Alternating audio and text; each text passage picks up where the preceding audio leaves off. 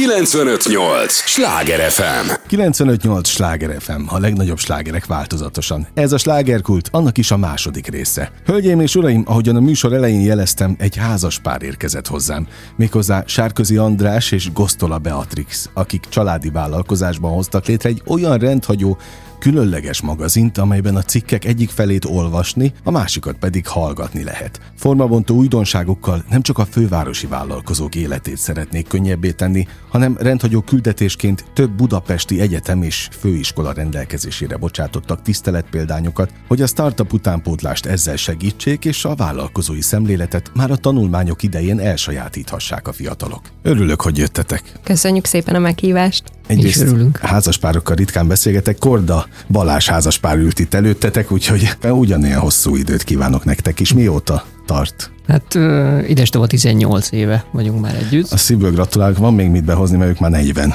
Igen. Jó, hát van időnk. Hát hogyne, hogyne lenne. Nem véletlenül ültök itt, mert most természetesen a magánéleti kötődésen túlhoztatok egy rendkívül szép magazint nekünk. Így van, ez a Growth magazin, ez saját termék, a két gyerkőc mellett. Na, hát hozzájuk is adták. Rit, tehát akkor úgy kezdem, ritkán találkozom olyan házaspárral, akik még a, a munkában, a munkában is. is együtt, de ráadásul ezen a területen, mert az, hogy egy házaspár magazint ad ki, olyan azért nagyon kevés van ilyen szempontból. Ráadásul ti azért nem csak egy, egy átlagos magazint hoztatok, amit itt egyébként természetesen Budapesten készítetek, hanem, hanem egy olyan magazint, aminek az egyik felét el lehet olvasni, a másikat meg meg lehet hallgatni. Jól mondom? Igen, abszolút. Ez egy ö, ilyen kicsit interaktív magazin. Az is volt a célunk, hogy ö, a, a, elmondom a történetet. Na, ezt kíváncsi vagyok rá. A Covid alatt mindenkinek volt egy ilyen lelkesedése, vagyis a legtöbb szakmai berkékben a legtöbb embernek volt egy ilyen lelkesedése, hogy akkor hogyan fejtsük, hogyan javítsuk egy kicsit a Covid-ban sérült területek. területeket, és tehát Covid nélkül nem lett volna ez a vállalkozás, vagy ez a magazin nektek? Alapvetően maga a startup ötlet, amire ugye épül ez az egész magazin, azt igen, a Covid szülte, így van. Így van. A, ugye a Covid alatt a szinkron színészek, illetve a színész szakma háttérbe szorult, leálltak a filmgyártások. Nehéz helyzetbe igen, ez egy, ez egy nehéz szituáció volt, és mi arra gondoltunk, hogy, hogy hogyan tudnánk ezt összehozni, segíteni ezt a szakmát, nem tudom, hogy hogyan jött egyébként maga az ötlet. Én emlékszem rá. Alapvetően csak otthon elkezdtünk ötletelni, hogy mégis mit tudnánk csinálni, hogyan tudnánk segíteni, és Andris azt mondta, hogy mi lenne, hogyha a szinkron színészeknek a hangját tudnánk ugye a piac felé fordítani, összekapcsolni ugye a piacot és a szinkron színész szakmát. És akkor alapvetően egy közösségi média platformon megfuttattuk, hogy kinek milyen ötlete lenne, hogy mire lehetne felhasználni és is akkor fogalmazta meg, hogy igazából mi lenne, hogyha az internetre felkerülő blog tartalmakat felolvasnák a szinkron színészek és meghallgatható Aha. formában is megjelennének ezek, és akkor innentől kezdve maga a felhasználó eldönthetné, hogy meghallgatja, vagy pedig elolvassa a tartalmat. De miért volt az, bocsánat, fontos nektek, hogy a szinkron színészeknek segítsetek? Mondom én, jó? Jó, jó. Igazából imádjuk a filmeket, tehát nagyon-nagyon lelkesedünk értük, és azt gondoljuk, hogy a magyar szinkron színészek nagyon különlegesek, sokkal különlegesebb, mint egy amerikai, egy angol. És nem tudom, szerintem mindig is imádtuk, nagyon sok filmet megnéztünk, és valahogy így került a látókörünkben, hogy kimondottan ezzel a területtel foglalkozzunk. És részt vettünk egy hackathonon, mint mentor. Na most az mit jelent? A Ezt most a hallgatók nevében kérdezem.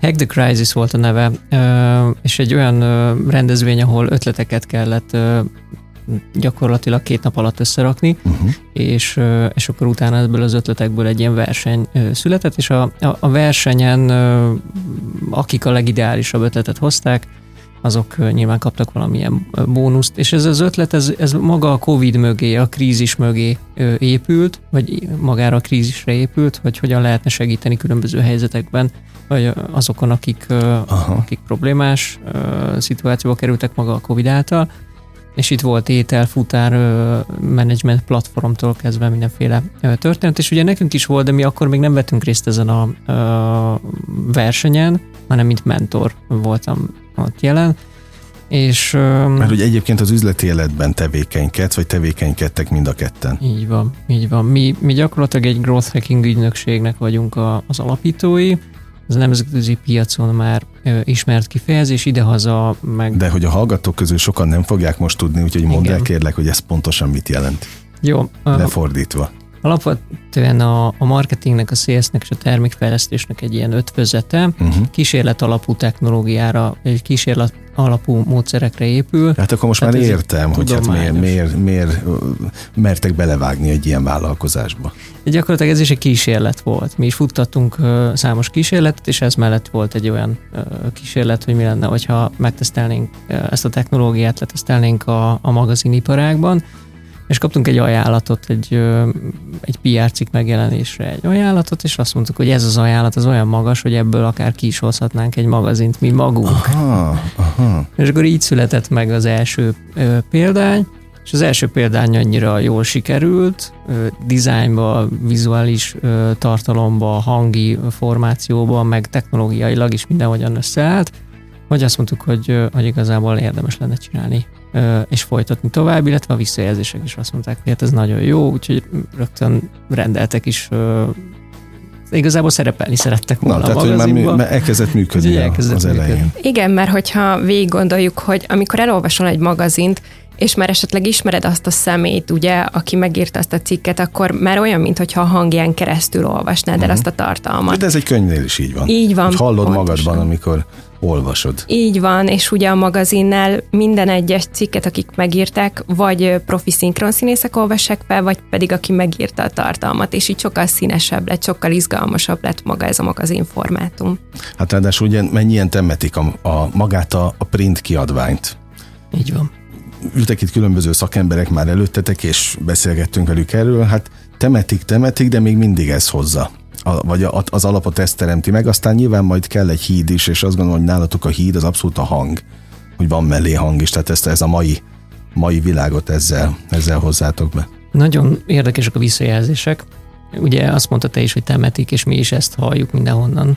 De alapvetően reklamáltak az De olvasóink. nem ezt tapasztaljátok, gondolom. Igen, reklamáltak az olvasóink, hogy miért nincs benne a teljes tartalom. Mert hogy ugye Aha. a cikkek, vagyis a magazinban nem helyeztük el a teljes tartalmat, teljes terjedelmében, uh-huh hanem csak egy ilyen bevezető. Hogy azt meg kell hallgatni. És, és meg kell hallgatni. És mondták, hogy de hát ők igazából szeretik olvasni ezeket. Uh-huh. Ha már egyszer megvették, ha már egyszer kézbe fogják, akkor, és már vizuálisan is teljesen uh, gusztusos, é, akkor szeretnék ezt elolvasni, és hogy miért nincs benne a teljes tartalom, úgyhogy majd a következő számokban csinálunk egy ilyen prémium verziót, amiben a teljes tartalmak is megjelennek, mert hogy ugye itt a hang, illetve hát az a lényeg, hogy a printet magát a magazinnak a papír költségét azt minimalizáljuk, uh-huh. tehát a felére le tudtuk csökkenteni azáltal, hogy nem a teljes terjedelmében vannak jelen a cikkek, hanem egy része ott van, és akkor a másik részét pedig online meg lehet hallgatni, és akkor ráadásul ez egy, ez egy átalakulás, ez egy folyamat, aminek ami nyilván egy offlineból egy ilyen digitalizációvá válása a magának ennek a, ennek a médiumnak, és mi azt gondoljuk, hogy ezt a folyamatot, ezt fokozatosan lehet ö, véghez vinni. Az első fokozata az az, hogy visszanyúlunk a gyökerekhez, és akkor print. Tehát akkor uh-huh. nyomtatjuk, odaadjuk, és akkor szépen lassan ebből lesz. Hát elképesztő sztori a tiétek, már csak azért is, hogy házaspár vagytok, ültök itt a fővárosi otthonotokban, kitaláltok valamit, az egy misszió segítség is, hiszen ugye gyakorlatilag ti kapaszkodót akartatok nyújtani eredetileg a, a szinkronszínészeknek, tehát e- eleve ez, hogy nézzük otthon a filmeket, és beleszeretünk a szinkronba, tehát hogy, hogy olyan fajta innováció, vagy bátorság, mi kell ehhez? Hogy valaki ma belekezdjen bármibe. Szerintem bátorság nélkül nem lehet.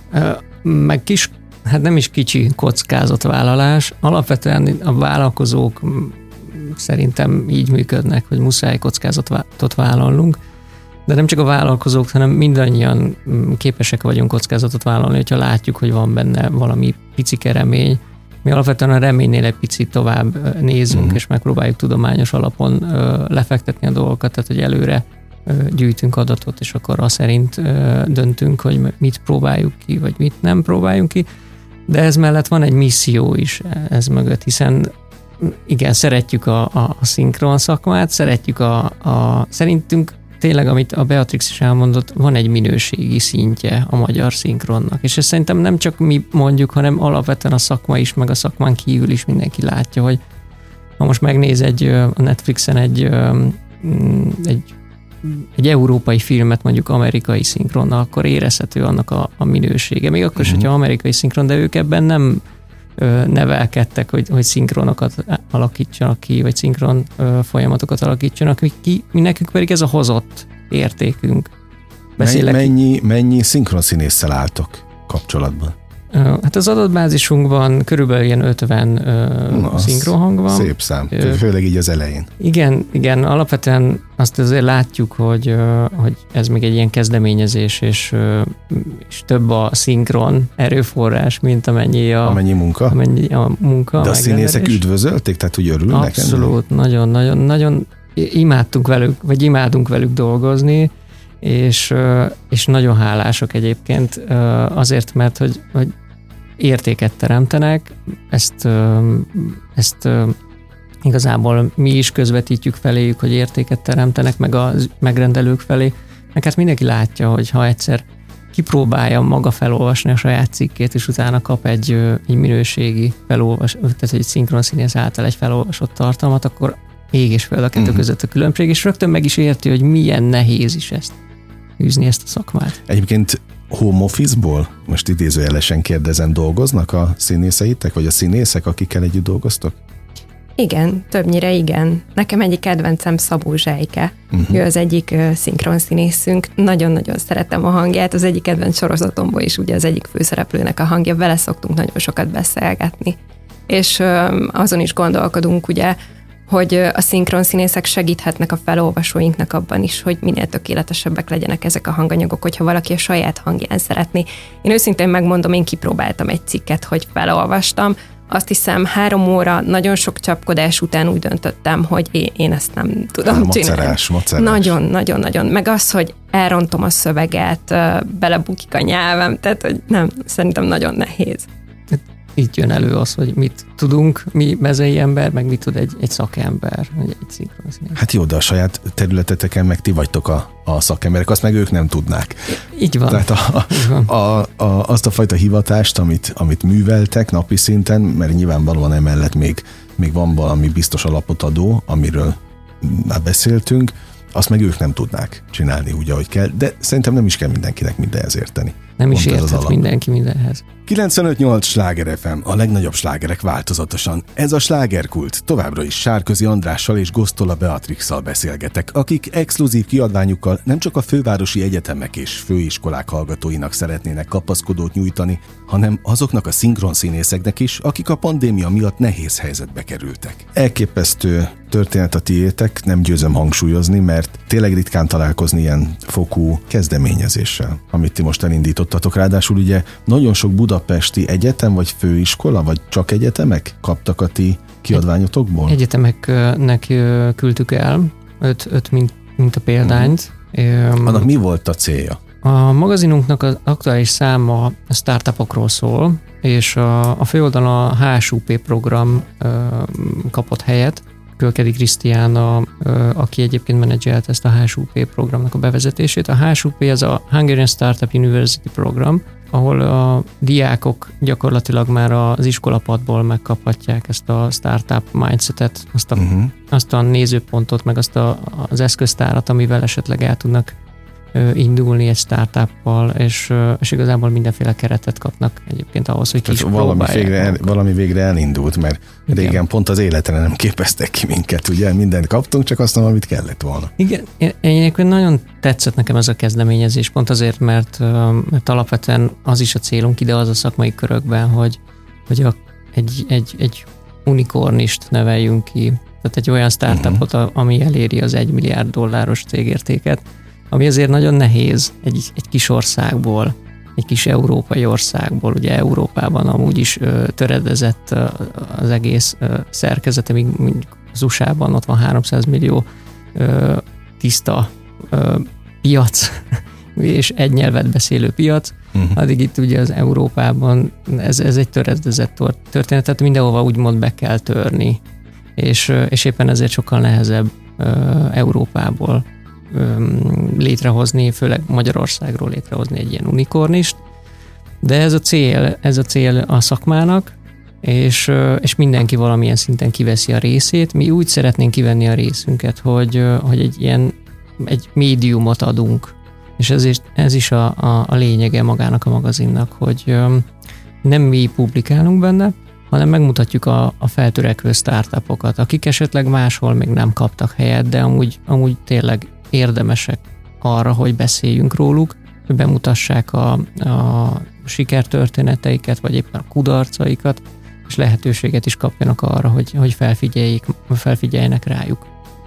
Illetve motiváljuk azokat, akik esetleg még nem ö, készültek arra, hogy, hogy startupba vágjanak, de, de szeretnének valami nagyot alkotni. És, és éppen ezért szakértők bevonásával készülnek ezek a tartalmak, különböző szakértők írják meg a tartalmakat, mi összefogjuk, és, és minden arról szól, hogy egy nyelvet beszéljünk, a növekedés nyelvét. Uh-huh.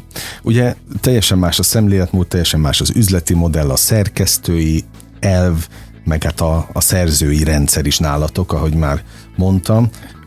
Pont ezért újszerű, és pont ezért van ennek egyébként szerintem sokkal nagyobb esélye, mint a, az old school termékeknek. De azon gondolkodtam, ahogy ö, mesélted ezt a Amerika-Magyarország párhuzamot, hogy piciben ezt le lehetne modellezni, hiszen ti cégekkel foglalkoztok, vállalkozókkal. Igen.